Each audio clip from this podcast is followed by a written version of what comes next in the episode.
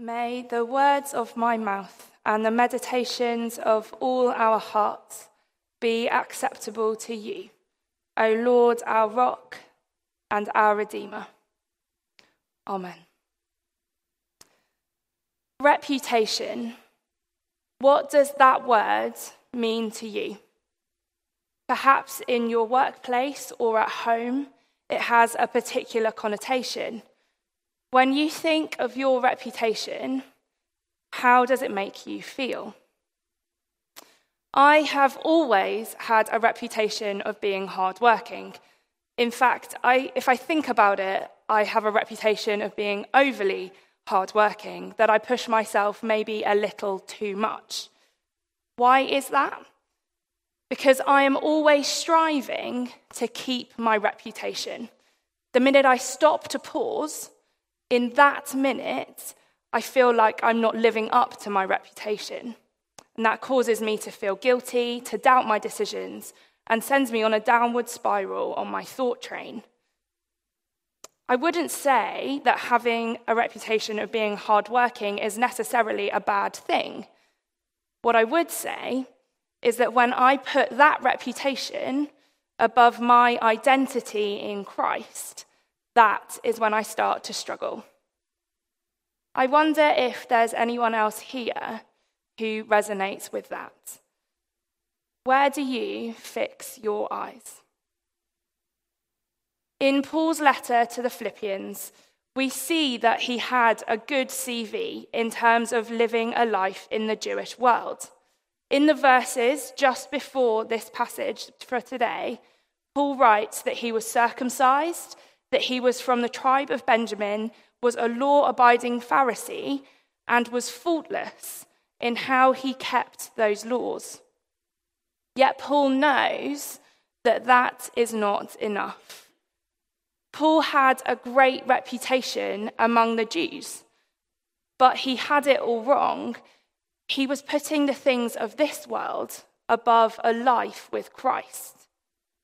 So in verse 7 and 8, he says, But whatever were gains to me, I now consider loss for the sake of Christ.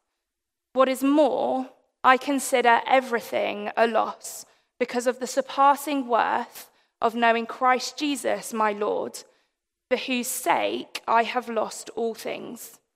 I consider them garbage that I may gain Christ. Let's imagine that right in front of me I have a rubbish bin. What are the things about your reputation that you could easily throw into that bin? For me, I would love to throw away the fact that I reply to emails quickly. In fact, I would like to throw away the fact that we have emails altogether. What is it for you that could easily go into that rubbish bin? How about your reputation in the playground or your reputation at work? How easily could you throw those away in order to gain Christ? Probably not quite as easily. And then there's your reputation as best parent or best grandparent. Would you be able to throw that reputation away in order to gain Christ? In verse 7, Paul says, But whatever were gains to me, I now consider loss for the sake of Christ. He is talking about losing everything. He doesn't want anything that will distract his walk from Jesus. He is talking about his past priorities. Paul decided to follow Jesus, which meant for him giving up all of the things that were taking his attention away from Christ. It's a matter of attitude. Paul is leaving behind his past behaviors in order that he might know Christ. He is sacrificing those priorities that are distracting him because knowing Jesus is far more important than anything else. Paul didn't want to let anything get in the way of his relationship with Christ. Paul was an upstanding man in the Jewish community, yet he threw it away in order to have that relationship with Jesus. And that is a huge sacrifice. but it's what each of us are called to do. Are we willing to throw away our reputations and our past priorities in order to gain Christ? I have recently started tap dance classes. Uh, I used to do it when I was younger, and I absolutely love it because I can be noisy with my feet and I don't have to stand still. The way that tap classes worked when I was little was that when you started the class, you were in the back row, and as you got better, you moved forward a row and forward a row and forward a row until you were at the top of the class in the front row. Then you would take the exam for that class, providing you pass, move up a grade, and start all over again. However, my priority in that class was to get to the front of the class. I didn't care about how good I actually was. My priority was keeping my reputation as moving forward quickest and not to be the best that I can be. Now, that is just a small example, and it doesn't really affect my whole life. But the priorities that I had then made sure that my reputation was always my top priority. Are there priorities that each of us need to change to make sure that nothing gets in between us and our relationship with Christ? We've got it wrong if anything is our top priority over Jesus. Paul says that to have faith in Christ is more important than anything else. So I urge each of us to seek Christ in everything and keep Him as our top priority. Now, of course, this is a process, and it will take time to completely remove those past priorities from our lives. In fact, it will take Jesus to come again. But our attitude is what's important. In order to draw closer to Jesus and find joy in Him, it's important to press on with the Lord. God wants to daily form us closer into Christ's image. So will each of us let Him? It isn't just past behaviors and past priorities that Paul removed from his life. He also wanted to know Christ each day. Verse 10 says, I want to know Christ. Yes, to know the power of his resurrection and participation in his sufferings. He wanted to experience God's love for him.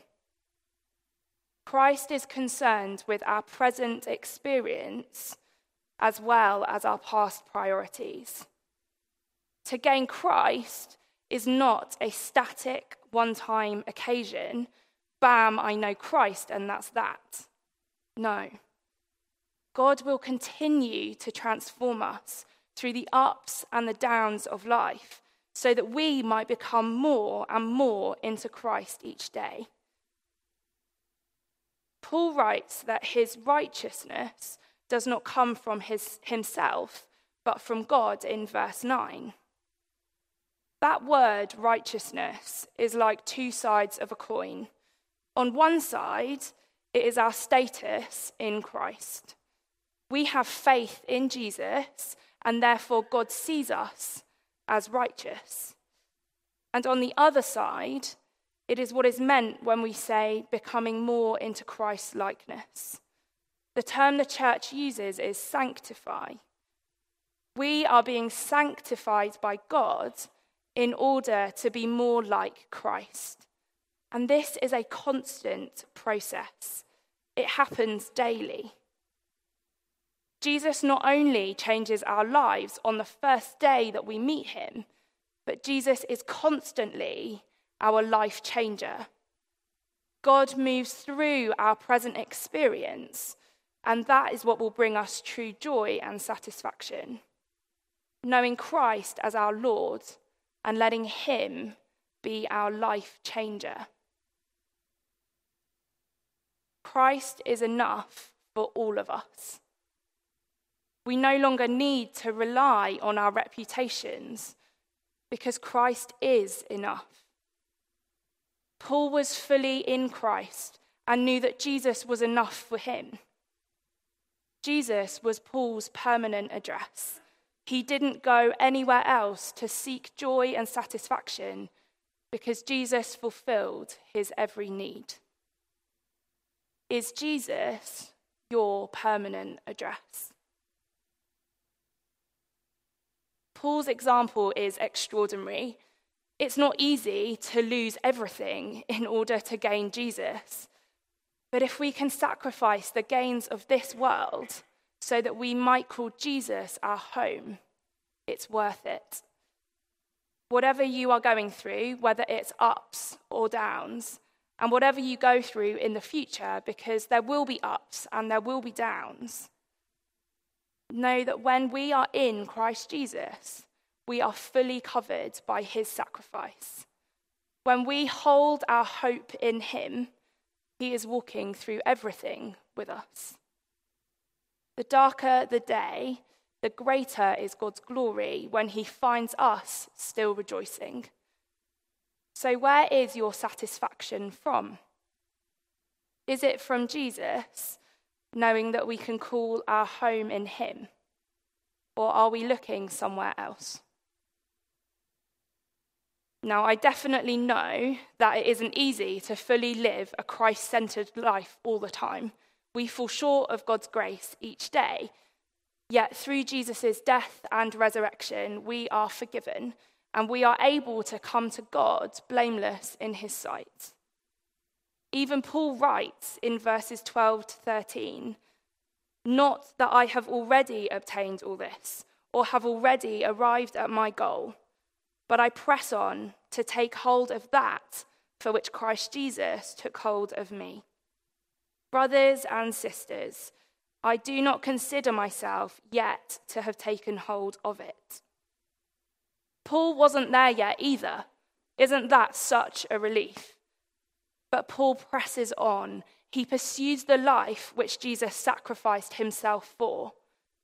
You see, we can put our past priorities behind us and let Jesus satisfy us in our present experience, but we have to be focused on our perfect prize that is ahead for us. Is our focus held in Jesus? Is he our perfect prize?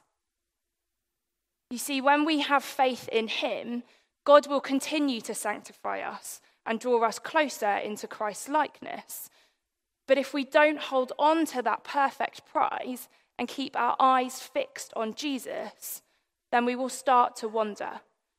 We will find our satisfaction in other things. Paul knew that he had to have faith in Jesus, and he knew that Jesus was and is the perfect prize. Verse 13 to 14 says, But one thing I do, forgetting what is behind and straining towards what is ahead, I press on towards the goal to win the prize for which God has called me heavenward in Christ Jesus. When I was an older teenager, about 17, my vicar at the time preached on this passage. He asked one of the children in the congregation to represent Jesus and run around the church building, much like this one, down the aisles. And my vicar was meant to be following that child who was representing Jesus. However, instead of facing the child, my vicar turned his back and tried to run backwards. He fell over, he bumped into people, he was all over the place. And then he turned around and he faced the child and he followed him. And he knew exactly where to go he fixed his eyes on him.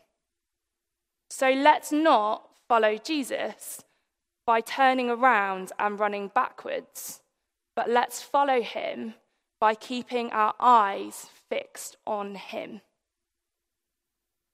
Paul knew that if we cannot have Christ, then we have no other hope.